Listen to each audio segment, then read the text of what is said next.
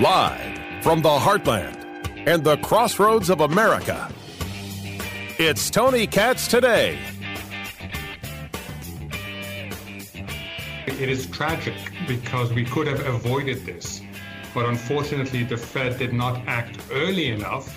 So instead of just tapping the brakes, it is slamming on the brakes, which means that this is not just about higher borrowing costs. This is about a high risk of a recession. This is about four oh one k's um, valuations being destroyed. So there's a lot of what Chair Powell's pain, what I would call significant damage to Americans because the Fed has been so late. That is a most unique assessment of the economic calamities that are forthcoming. And man, the amount of people who have been starting to talk like, oh, it's going to be worse than you think. So you have uh, the C E O of FedEx. That's Mohamed El-Erian, uh, president of Queens' College at Cambridge University. Car- didn't Carl Icahn uh, just make the statement that, oh, you haven't seen anything yet?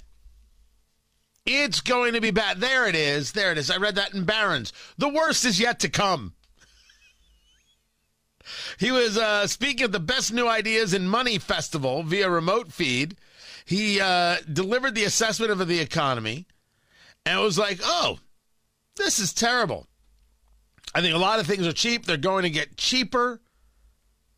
Inflation is a terrible thing, and you can't cure it. We printed up too much money and just thought the party would never end, and the party's over. And then, of course, added, the worst is yet to come. Tony Katz, Tony Katz Today. God, I don't know, I, I sometimes I forget if I say hello. What's going on? eight three three, G O T Tony, eight three three, four six eight, eight six six nine. As I said, busy, busy day, but I gotta I gotta kind of stop where we're at just, just for a moment so I could share uh, w- with all of you a rumor. Rumor has it.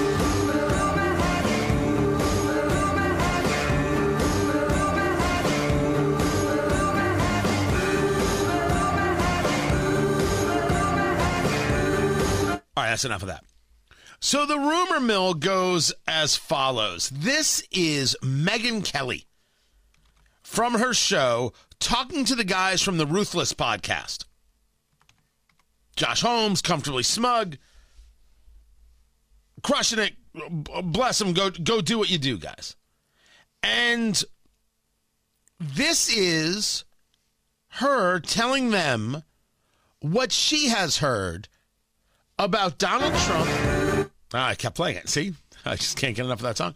Uh, telling them what she has heard about Trump running for president. Now, the, I I don't know Megyn. I've never met Megyn. I've been on never been on T V with, with Megyn. You want to talk about somebody who has had um, the full comeback. It's it's Megyn Kelly. Very impressive from leaving Fox in the disaster disaster of that N B C show, where also she got a bit screwed with. Um, I, I, I'm, I'm not saying that she's wrong. I think she's offering up something very fascinating as an idea about Trump running for president again. But I'm not telling you that this is fact. I have no way of knowing this is fact. I'm not one hundred percent sure if I even believe it yet. Literally just heard it a moment ago. Listen. Now, let me run this by you. Talk to a guy who used to be high up in the R N C, right? And he said, Trump's not going to run again. Trump just can't say that he's not going to run again. Um, and he said he would never declare anyway, because as soon as he declares, like, right, if he were to declare tomorrow um, on, on the chance that he is going to run again, um, the R N C could no longer pay his legal bills. They couldn't support him with his legal bills because the R N C has to stay neutral. So they can't be funding one guy's legal bills. So that, that I thought that was kind of interesting, that like Trump will have to delay if he's going to announce that he's running as long as humanly possible, because he's got a lot of legal bills. But th- but it was this guy's strong belief that he will not run again, that he's too worried about losing. That is awesome. That is a take. This is, this is only the second time I've heard it. I heard it earlier. I'm like, all right, I got to share it with you. Oh, let us sit down with a bourbon on the bar stool and knock that one around for a moment, shall we? Because I'm I'm buying. Uh, where is Matt Hibblin? Get Matt Hibblin in the studio, our executive producer, because that's the kind of conspiracy theory he would think about. That that is everywhere Matt would be. Oh, that is.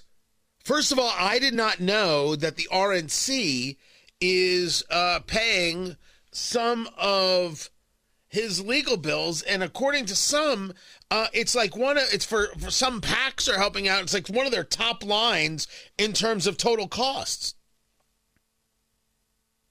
I I didn't I didn't know that. That's not something I usually uh, pay attention to, but but now I want to start paying attention. He can't afford to run because oh, that's that is something. And we should be clear. We're not we're not knocking the man. We're not we're, this, this is not an affront conversation. But just as the observer, right? We're sitting and we're observing. The man does have a fair amount of legal bills. Would it be economically that disadvantageous to run? Or is it, as Megyn Kelly is discussing, he's going to delay as much as humanly possible the concept of running? Oh, that is so good. That is so good because I love any... I, I, I, I'm not a conspiracy theory guy. I think you guys know that. I don't have a conspir- conspiratorial bone in my body. But anything that makes you like you immediately want to have a reaction, and then you're thinking about it in in you know you, you think about it for half a second, and then you're like, huh, hmm, well, what if? Like that's that's where I took this. Mike on Twitter said he can't afford to run because of legal bills. Really find that highly unlikely. Why? Why do you find that highly unlikely? Why do you find it highly unlikely that he he would could say that it would cost him too much? That it would affect him financially, and he's a guy who makes financial decisions. Well, Tony, uh, he, he didn't take a salary. Please, it's four hundred thousand dollars a year. It's real money to you, me, and we. It isn't real money to him. So so let's let's be perfectly uh, you know clear clear about that. I'm sorry. It was enough to give me pause. I and I started with, I have no idea if it's true. I just thought it was such a an interesting thought. Would he not run because it would affect his ability to financially deal with the other challenges in front of him? Especially if he's getting help to the other challenges in front of him. No, no, Mike says he, he he finds it unlikely because it would mean that he's broke. Oh, no, no, no, no, no, no. No, no, no, no, no. I don't think that's true at all. I think that he wouldn't want to spend his own money on it. I think that's possible. Look, the whole thing could be totally bunk. But it was it was fascinating enough to make me say, hmm. Now, we should uh, take this and put it in line with another conversation, which is whether or not America, well, let's call it the political right, would be okay with him running. I want to make sure I'm clear about something. I believe that if if Donald Trump was the nominee, the political right in the main gets behind him. And I believe independents do as well. I believe that the political right sees other options that can create equal value. Actually, I take that back. Greater value because they wouldn't come with the baggage, which is why you see articles right now from, for example, the New York Times that talk about, you know, DeSantis. DeSantis, he wants to be like Trump, but he doesn't have the, the uh, he's not eccentric like Trump. He doesn't have the soft edges that Trump has. The New York Times wrote that Trump has soft edges. I love cocaine! Seriously. That's what this writer has to be saying. He has soft edges? This is this is this is madness. It's madness that the New York Times could get away with writing something like that. Like, we don't understand that this is purposeful to trying to attack and diminish Ron DeSantis. That's the whole purpose. They're so desperate to diminish DeSantis that they'll prop up Trump. Remember, Mitt Romney had binders full of women, and then Mitt Romney is a real Republican that you can respect. John McCain, he wants to murder this one, murder that one, bomb, bomb, bomb, bomb, bomb Iran. And then John McCain was a real Republican. George Bush is the dumbest man alive, and George Bush lied about Iraq. George Bush was a good Republican. Look at how he gets along with Michelle Obama. Isn't he just terrific? How many more times do we have to live through this one? We've seen this movie. We also thought this movie sucked. Oh, that that film, that film where they destroy a Republican and then later when they can't do anything, they're like, oh, they were great? What do we think of that movie? It stinks. So, I'm sorry, I, I found that interesting from, from Megyn Kelly and the Ruthless guys. The, the the money will keep them from running. I don't, I don't know. I don't know. I thought it was interesting enough to talk about. But I think the I think the bigger story is is that where where would the political right rather be? Where would the country rather be? And I do believe the country would rather be without him. And when you have DeSantis, Abbott, Ducey, uh, you have uh, Mike Pompeo, you do have Nikki Haley. Oh, say what you want. Nikki Haley is in the mix. Kristi Noem is in the in the mix. Um, you have options. Real options on the political right that come with different baggage, just not Trump baggage. As opposed to the political left, whose options are literally eighty years old. Bernie, Hillary, and Elizabeth Warren. Oh, oh, you can include Stacey Abrams. You can include Stacey Abrams because uh, things are looking bad in her second gubernatorial uh, race in Georgia. Oh, and if you haven't heard what Stacey Abrams has to say, I'll get to it. Keep it here. This is Tony Katz Today.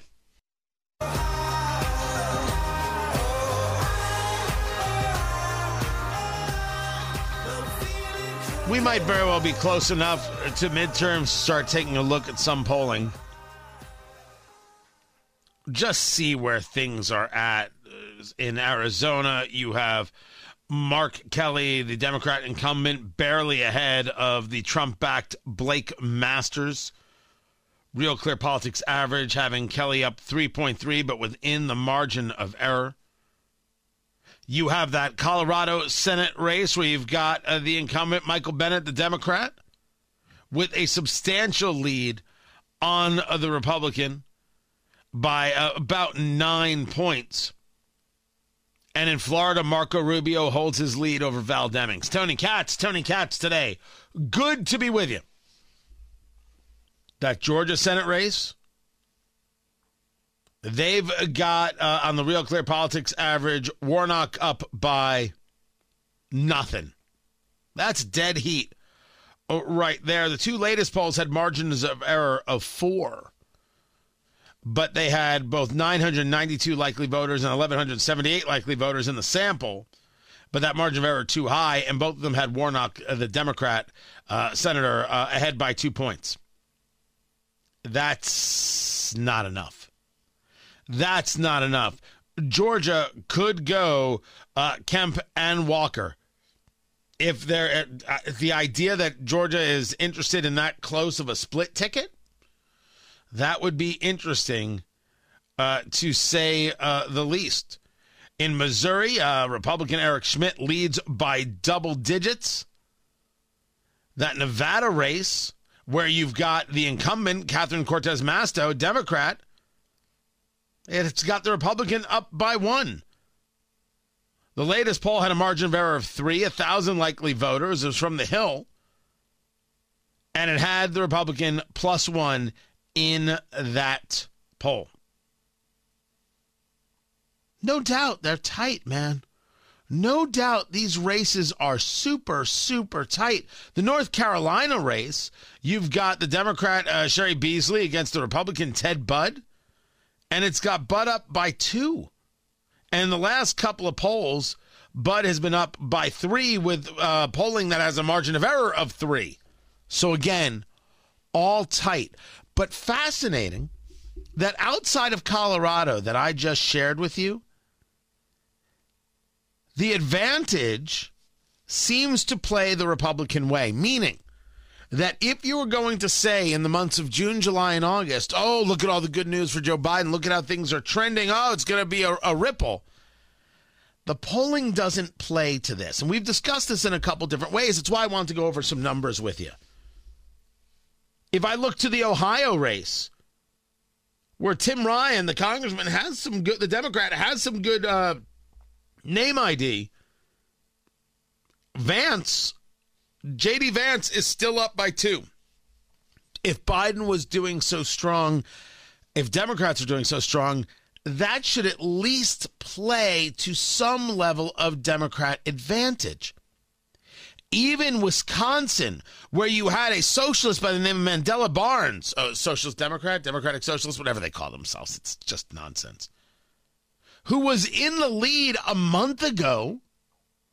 A month ago, he was in the lead. Barnes plus two, Barnes plus seven, Barnes plus four, Barnes plus two.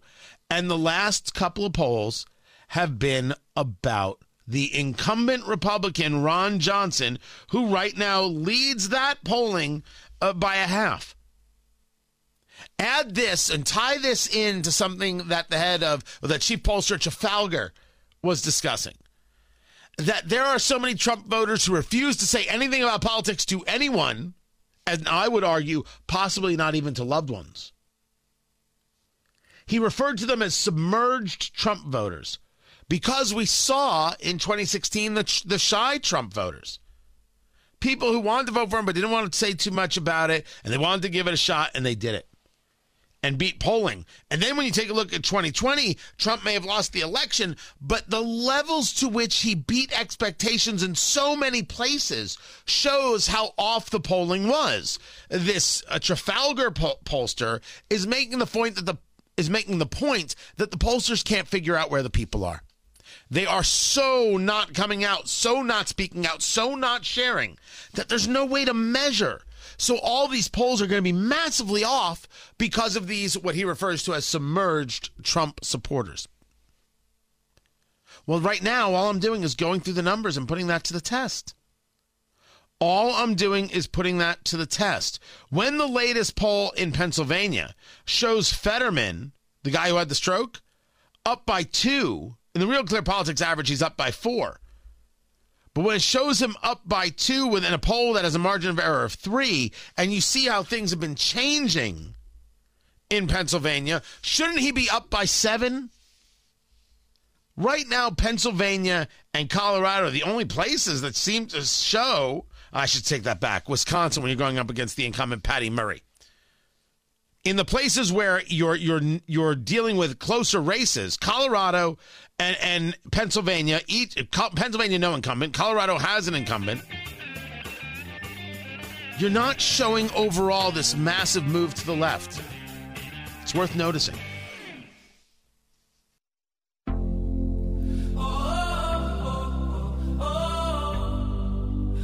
I have so much audio today. Like, I, I, I, I, this wasn't the plan. I just have so many criminally insane things that have been said over the last twenty-four hours. I'm like, I, I don't, I, I don't have, I've got not enough time to do them in the levels to which I want to, but I've got too much time that if I spend too much time on them, I'll go crazy. So I'm going to, I'm going to rapid fire this mother, if that's all right with you. Tony Katz, Tony Katz today. What's going on, everybody? Find everything at tony katz dot locals dot com, tony katz dot locals dot com. I don't know. I don't know. Just spin the wheel. Figure out where to start. I will start with Corinne Jean-Pierre. Re- remember, she's the White House press secretary. You remember that. But remember the adage. It's extremely true. In politics, if you're explaining, you're losing. And to listen to Corinne Jean-Pierre more than a... No, no, no, no. Uh, the, the, the C B S story came out last past weekend. His interview on sixty minutes. So we're we're four days past it. We're four days past it, and she is still explaining what it is that President Biden, her boss, said uh, uh, uh, regarding COVID. She she can't she can't stop. She cannot stop talking about it. She cannot stop explaining it. It cannot be said enough when you're explaining you're losing. And Corinne Jean-Pierre is losing.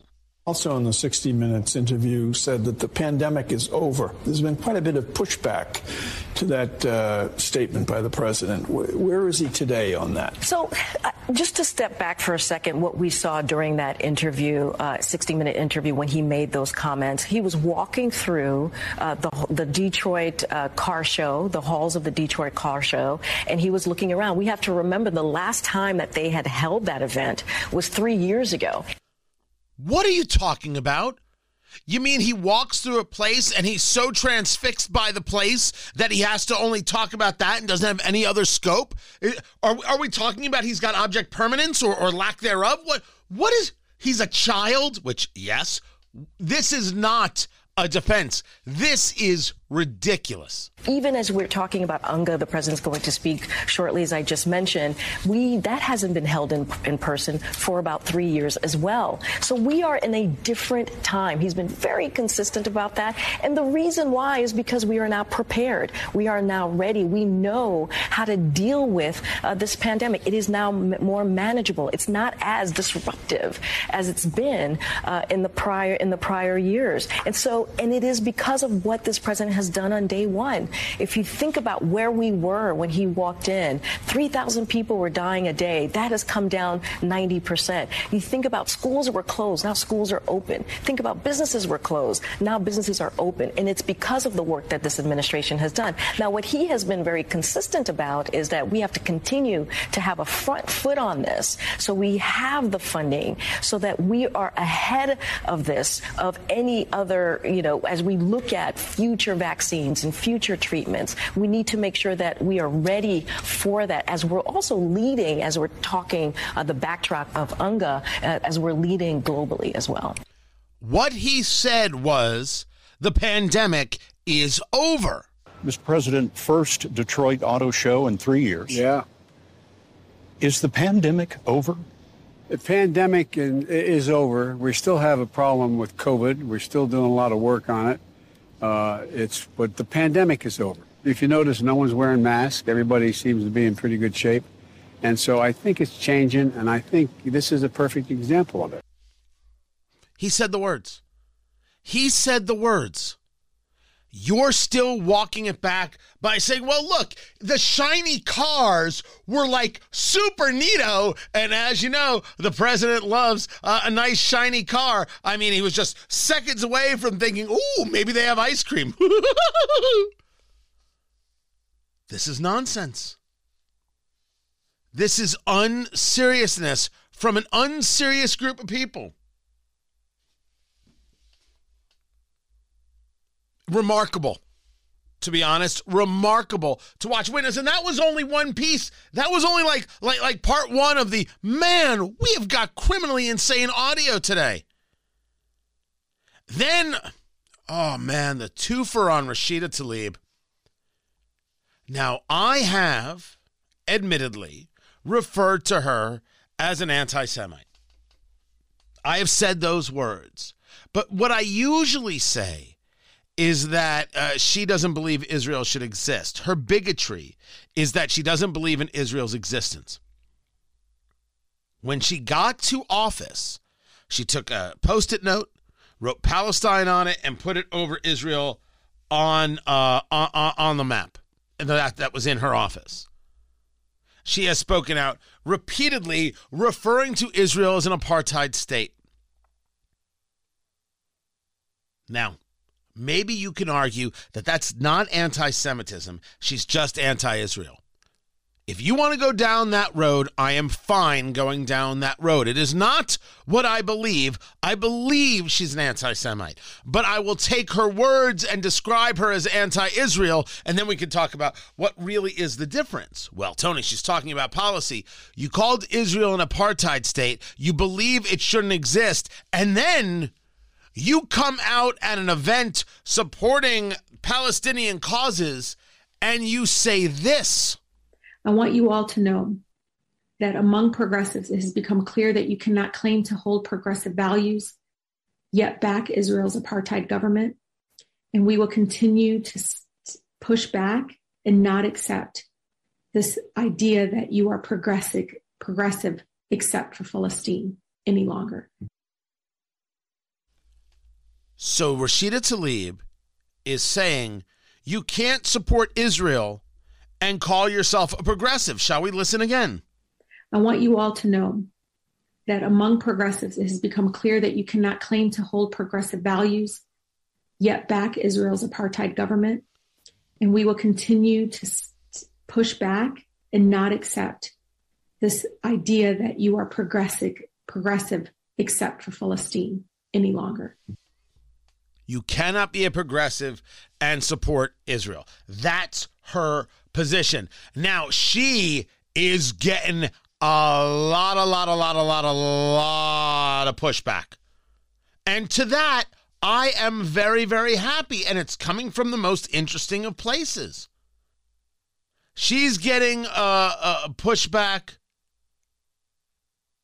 from uh, Representative Jerry Nadler. I fundamentally, a Democrat, I fundamentally reject the notion that one cannot support Israel's right to exist as a Jewish and democratic state and be progressive.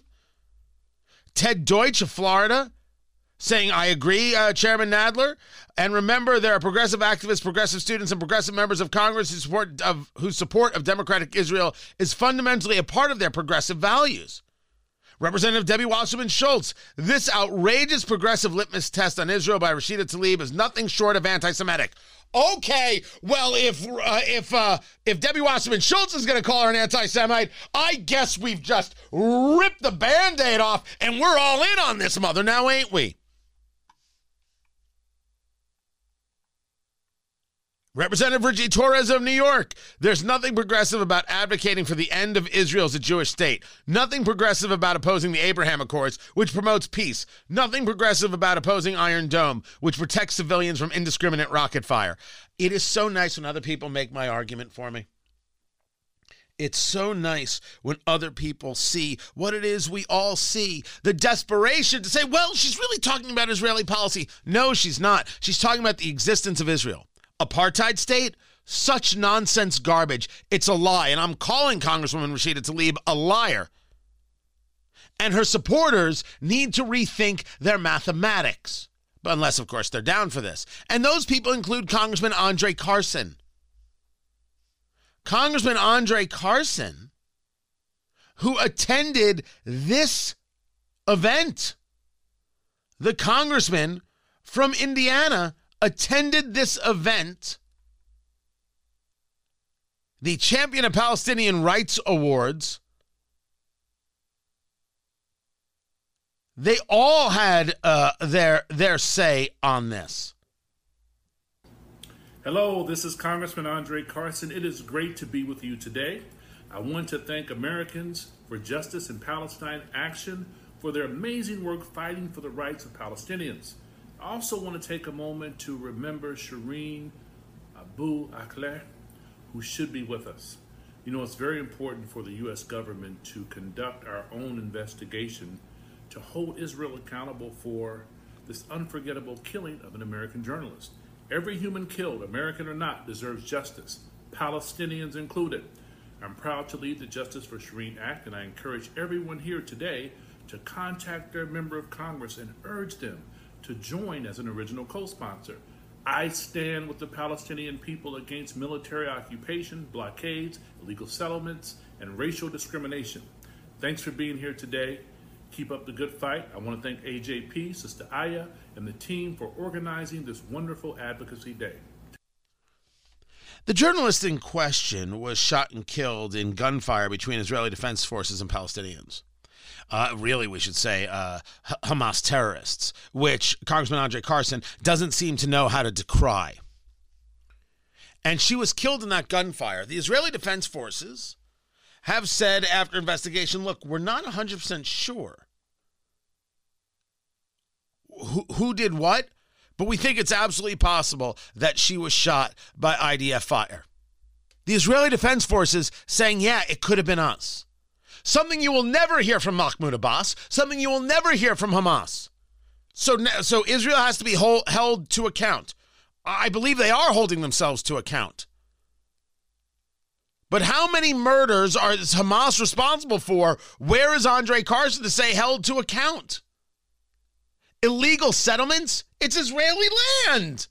There are no illegal settlements. I laugh out loud at the suggestion. It's their land. Racial discrimination? What are you talking about? You're talking about a democracy in the Middle East. Go elsewhere. What kind of discrimination do you think you're going to get? How about the discrimination from the woman you call your sister, Congresswoman Rashida Tlaib, who doesn't believe Israel should exist? What about the racial discrimination of the people who chant from the river to the sea, uh, uh, uh, Palestine will be free, which is the call to genocide of Jews?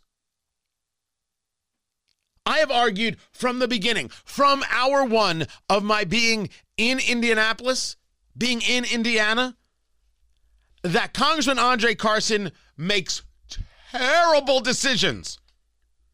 Terrible decisions. Has terrible relationships. Terrible friendships.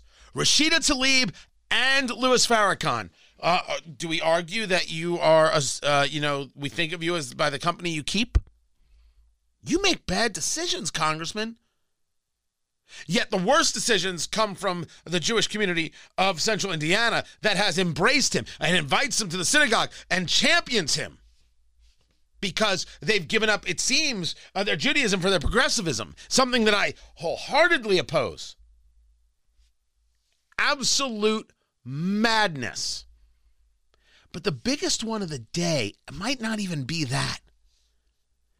It might very well be Stacey Abrams, who is running for governor of Georgia and is losing again. Remember, she lost the first time, even though she wouldn't admit to it. She lost the first time. She's down in this election. And at an event, I'm not sure what the event was. She's on a panel. There are seven people on the panel. She's sitting in the middle. On, on on a stage, it could have been like a high school auditorium, for all I know. Fine, you're, you're, you're campaigning, you go where you go. And they're talking about fetal heartbeats. Now, I'm telling you, if you haven't heard it, hold on to your hat. I uh, if, if you're driving, hands on ten and two. This is Stacey Abrams talking about fetal heartbeats. There is no such thing. It's a heartbeat at six weeks. It is a manufactured sound designed to convince people that men have the right to take control of a woman's body away from her. She just said that uh, there is no such thing as a fetal heartbeat at six weeks. Now, if you were to do some investigation, you will have people talk about there's a flutter that takes place where the heart will, will be. And her argument is no such thing as a fetal heartbeat. Nope, nope, nope. Manufactured sound so men can control women, as if women aren't opposed to abortion. Oh, please, Stacey Abrams, run with this conversation right to Election Day. Honestly, every Democrat should, because that's such a winner for Republicans. Are you nuts? It's not a heartbeat, it's a flutter, and therefore it's manufactured, it's not real, it doesn't count. And then you're going to say it's so men can control women? Ah, uh, you you run with that. Just run all the way to Election Day with that. I'm begging you. That one, that one, I, I, I mean, don't get me wrong. The Rashida Tlaib stuff infuriates me, disgusts me. Oh, oh, despicable. But this, this is just criminally insane. You want to argue with the American people? It's not a heartbeat, it's a flutter. Man, more power, more power to you, sister. Go, go get them. Any man, any woman, any member of Congress, any member of the Senate, any elected official who wants to go about saying, oh my gosh, there, there's no fetal heartbeat at six weeks. It's just a flutter. It's manufactured. It's a manufactured sound. It doesn't even exist in nature. It's because men want to control women. Run with that. Run with that. Holy cow. I'll leave it to you to decide which of those three pieces of audio is more criminally insane. More to get to. I'm Tony Katz. I know I'm not going to get to it today, but if you caught the morning show, you know that I was talking about it. It's on my mind. What's going on in Tennessee with this Vanderbilt, Vanderbilt uh, uh, Medical Center and clearly engaging in uh, mutilation of children under the guise of transgenderism and, and gender-affirming care. This is not gender-affirming care. This is abuse. This is abuse if you're engaged in surgeries, top surgeries and bottom surgeries. That's how they refer to it. We're talking about mastectomies on, on perfectly healthy children.